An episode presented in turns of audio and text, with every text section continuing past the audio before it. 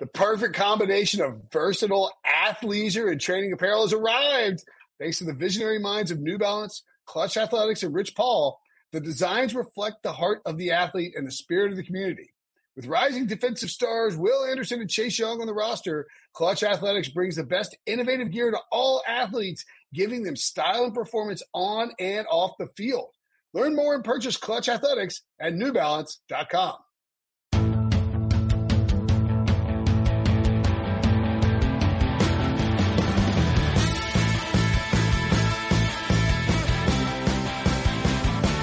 What's up, everybody? Welcome to the Pick Six Podcast, CBS Sports Daily NFL Podcast. I'm Will Brinson. I'm your host. We are actually twice, uh, twice a day now, or maybe like three times a day. I don't really know.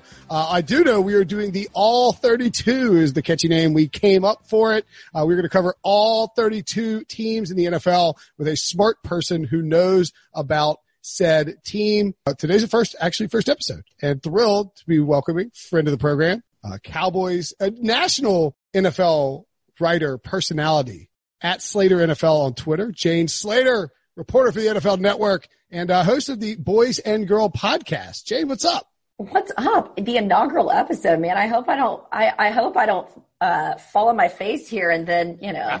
you guys might have to scrap the all thirty-two. uh, no. What will happen is we'll get through like the Cowboys and the Patriots and the Steelers, and they'll be like, yeah, you know what? We don't feel like calling anybody about the Jaguars. So we launched with the East and we couldn't think of anybody better to talk Cowboys, uh, than you. You, uh, like, you've been on fire. I, I mean, obviously you're great at your job, but like, I feel like you've had like scoops on scoops lately. Is that right?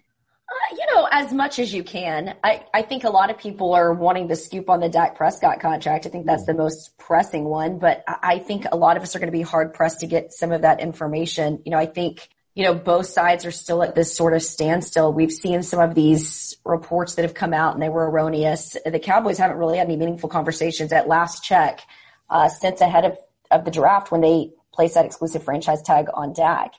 And everyone keeps saying, well, is it getting contentious? Well, I wouldn't characterize it as contentious, but I will say that there is frustration in dealing with uh, Dak's camp in the sense that they feel like they have put together a a offer that makes him the second highest paid uh, quarterback, depending on what metrics you look at, uh, number one in other metrics.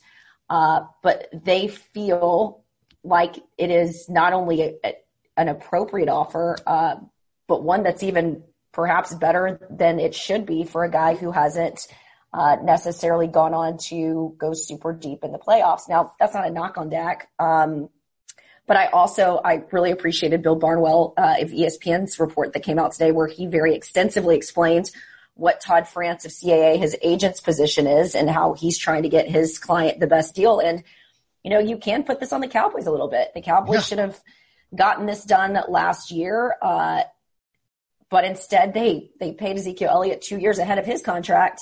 And now you find yourself in a position that, that we haven't really seen in the league when as it relates to putting this exclusive franchise tag on a quarterback. I think Drew Brees and Kirk Cousins are the only guys that they've done this with. And typically when they've got guys that are coming up for a contract, they get this thing done a year or two in advance. So you sort of can see both sides of the argument. But what I will tell you is everyone has this notion that Andy Dalton is a plug and play guy. And, and I'm not taking anything away from Andy Dalton. Uh, you know, I even covered him last year when I was working for CBS doing sidelines or two years ago. And that's when Andrew Luck came back for his first game mm. against the Colts and Andy went out there and, and beat him in Indianapolis. Right. He is a bona fide starter and my sense is in talking to some people, he's really gelled in these virtual meetings and there have certainly been discussions about how well that's going with Andy Dalton. Uh, and here's a guy that you, you're paying $3 million could pay up to seven. It's an intriguing possibility. But I will tell you that locker room across the board loves Dak. There's a reason why Tony Romo, who I always joke it's sort of sacrilegious for people to talk out against Tony Romo because he was so revered. Just especially on this podcast because right, you know, as a, right, of course, CBS. Be fired by Tony. Know the room, Jane. Read the room. uh, but Dak did such a good job, as I always remind people, four string on the depth chart. Jameill Showers, who ended up switching to defense, was ahead of him on the depth chart. He did such a good job uh, stepping into that role. I'll never forget the game where he beat uh, Green Bay on the road, which I think is when Mike McCarthy really decided, like, wow, this guy's got something. Mm. And just how awkward that conversation was, not only with Jason Garrett, but Jerry Jones after saying, so when's Tony getting back? And is Tony getting his job back? And there was a lot of hemming and hawing. And then, of course, ultimately, Tony Romo goes into that press room and sort of catches a lot of people off guard and says he's deferring the job to Dak. And, and I was told by multiple people it wasn't his job to defer to. So there was a little bit like, where did that come from? Uh, so the whole thing's been interesting to watch, but I think it is probably a little frustrating uh, for those involved. And again, I haven't personally spoken to Dak in a long time, but I've got to imagine it's a little frustrating that you're like, wait a minute, I have played for less than a million each year since I've been a rookie. I've galvanized this locker room. And while there's a lot of endorsement deals that come with playing for the Cowboys and while putting that star on your helmet's a big deal and you know, you guys made me the franchise guy. I mean, I've been playing under my market value for years and now we're hemming and hawing over paying me at what I perceive my market value to be. I think that there is, I can see why the two sides were where they at. Now, with that being said, last summer I said they were going to get this deal done. I said it was going to be Dak, Amari, Zeke, and then it was Zeke, Amari, Dak. I still think they're going to get this thing done uh, by the July 15 deadline, but I've also been told they're also of the opinion of we do have an exclusive franchise tag that he has to play on. Let me ask you this. Because I sat with Dak, I sat and did an interview with Dak at the Super Bowl, uh, very briefly, but you know, like a one-on-one thing. And, and, uh, like while we were waiting for it to start, because they were sending a video, I was like, dude, you should really just play out the franchise tag. Like you really shouldn't sign anything the Cowboys offer you. Cause like whatever, like, like you, that's the way to make the most money. He's like, what? What are you, what are you, what are you, why are you telling me? Don't say that. To me. Like, this is my money, bro. Like, why are you, why are you messing with my money? But uh, like, I think my sense is that he would love to just get a deal done and get really rich. But at this point, the Cowboys have, have delayed it such that he probably does feel a little bit of personal, like it's not that it's become personal, but then it's like, like, why won't you just pay me what I'm worth? And it's not like he's asking them to pay him for past performance. He has been playing undervalued, but he is expected to only get better in Mike McCarthy's system and only be better for the next few years. Like they're paying for the future and to set up the future. It's so weird that this is where Jerry Jones takes a stand. It's sort of when you see like your siblings get away with so much and you're like, oh, yes. oh wait, so now you decided to take a stand with me. Yeah. Now, it's like we had a curfew for so long of two o'clock in the morning for my older siblings and now you're going to enforce a 12 o'clock curfew for me. Help me understand that it does feel like it's sort of different rules here that they've decided to now all of a sudden manage the cap uh, and do a better job at that with the one guy that they actually probably should overpay. Right. And I say they should overpay him by virtue of who he is, how he carries himself off the football field, how he carries himself with their sponsors, the way he carries himself in that locker room. He is everything you want in a guy. And I think you're going to be hard pressed to find that guy, not only in the draft, but as a free agent. And so I, I think that that's probably where it's like, look, I've done everything you've asked me for. And look, not a knock on Zeke, but you know, Zeke was in the headlines and he went to Cabo and he held out. He got suspended. And, I mean, he got suspended for, and you what, literally, say? He got suspended. You, right. And you literally pay him two years ahead of his contract. And uh, so I, I think that that is where, and unfortunately, you know, he could have, Dak could have used the leverage of holding out in OTAs with the new coaching staff, et cetera, and had it pack a punch. But with it being virtual, and it just doesn't feel like it has the same sort of of punch. No, not at all. And so I, I, just I, what I think uh, I'll leave you on the one thing. I, I think what's unfortunate for Dak too is given this pandemic, people losing their jobs.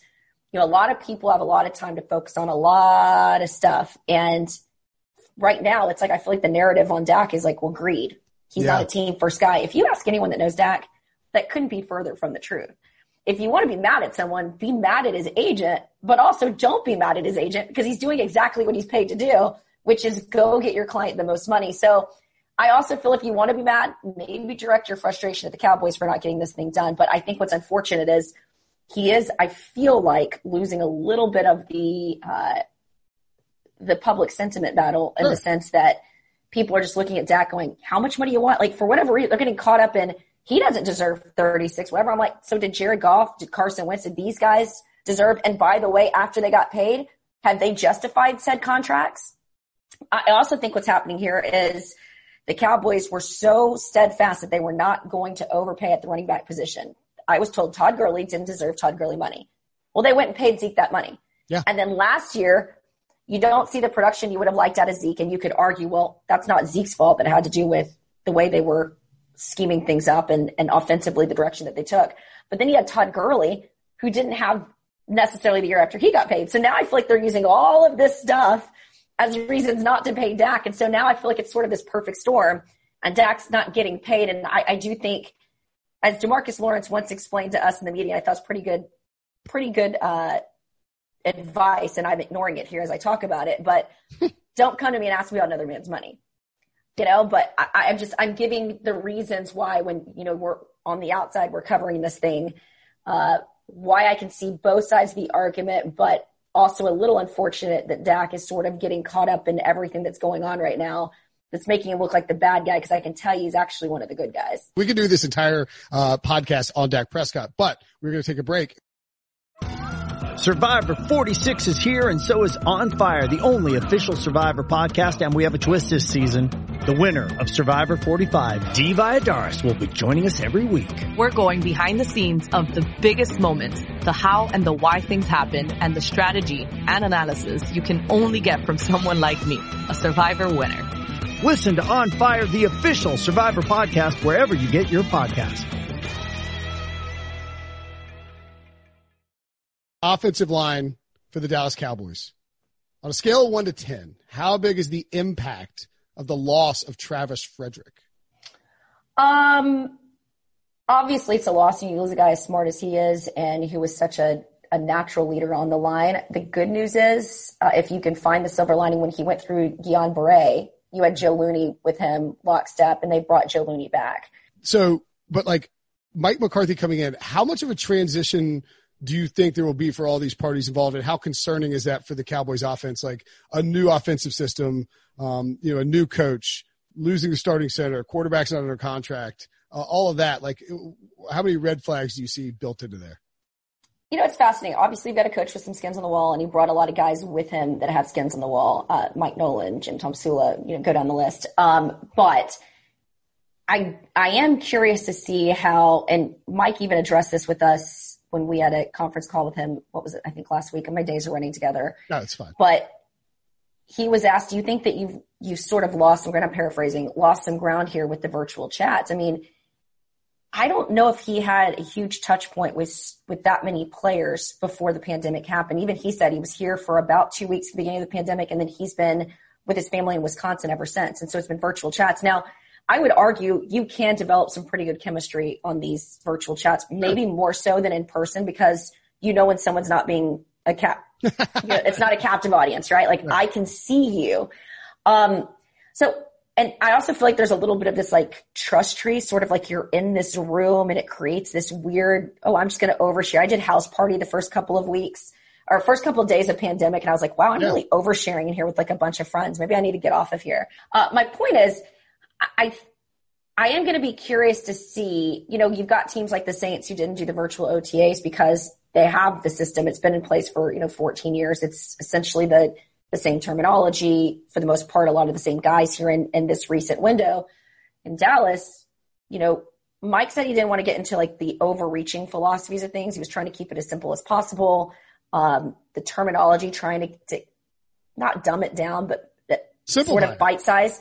Sure. Because to their point, these are voluntary OTAs and typically get to training camp you sort of revisit a lot of this stuff and you implement it. But I just think that sort of team chemistry, getting to know your position coach, being in those rooms, getting the rookies in with the veterans, you can't really replace that.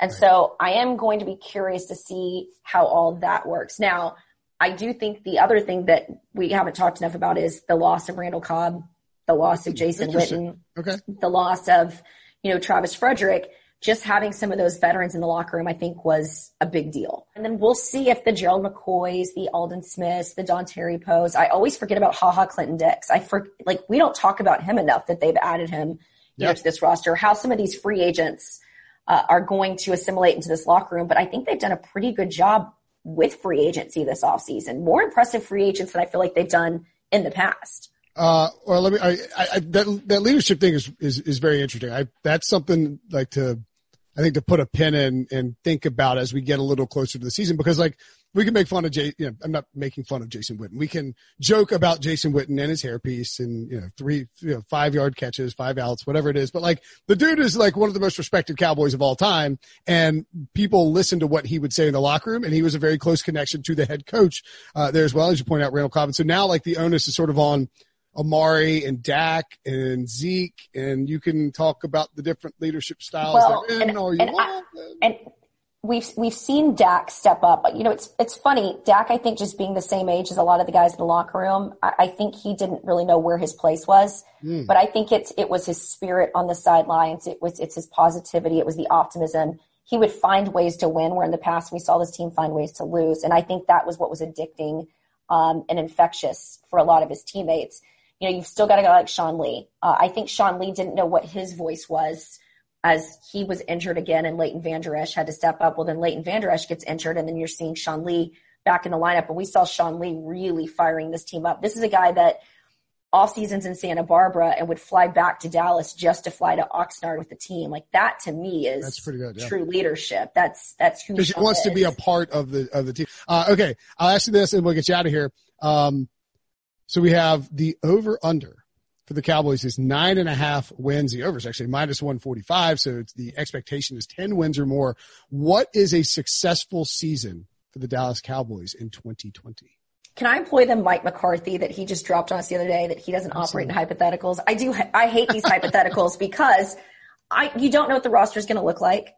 Okay. You don't you don't know like what the injury situation is going to look like. So I always hate these, but I will say this: their schedule seems to be set up a lot easier. And I mean, their strength of schedule is third easiest in the league. It's certainly set up to be a lot easier than the schedules they've had in the past. And then you look at some of the breaks that they're even getting in December by getting the Eagles and the 49ers at home. Now that, that game on the road against the Ravens on Thursday night football is going to be rough. Right. Uh, but when I look at December, December's looking a lot easier than what they've had in the past.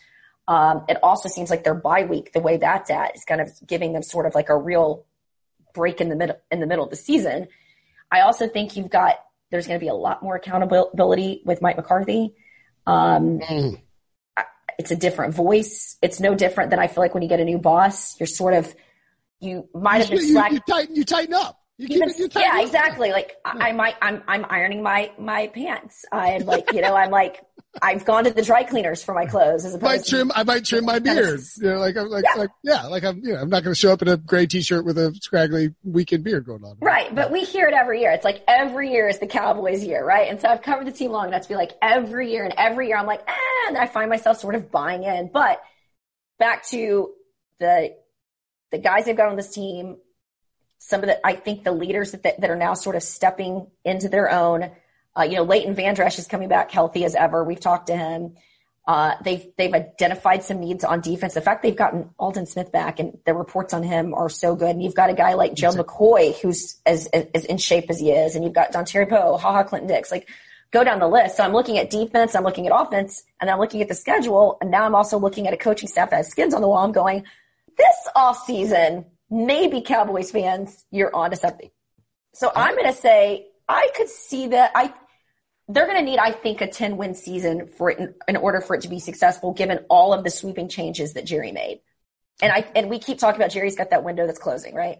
Man, it's been like, I don't know what's holding that window up because it's been closing for, for years now. I know it's insane. But- it's like propped up with like a giant like golden stick that like just won't like you're like, all right, this is gonna break and it's gonna slam shut, and then like Dak out of nowhere when you think that like you know, it's like all right, Tony's done, this is over.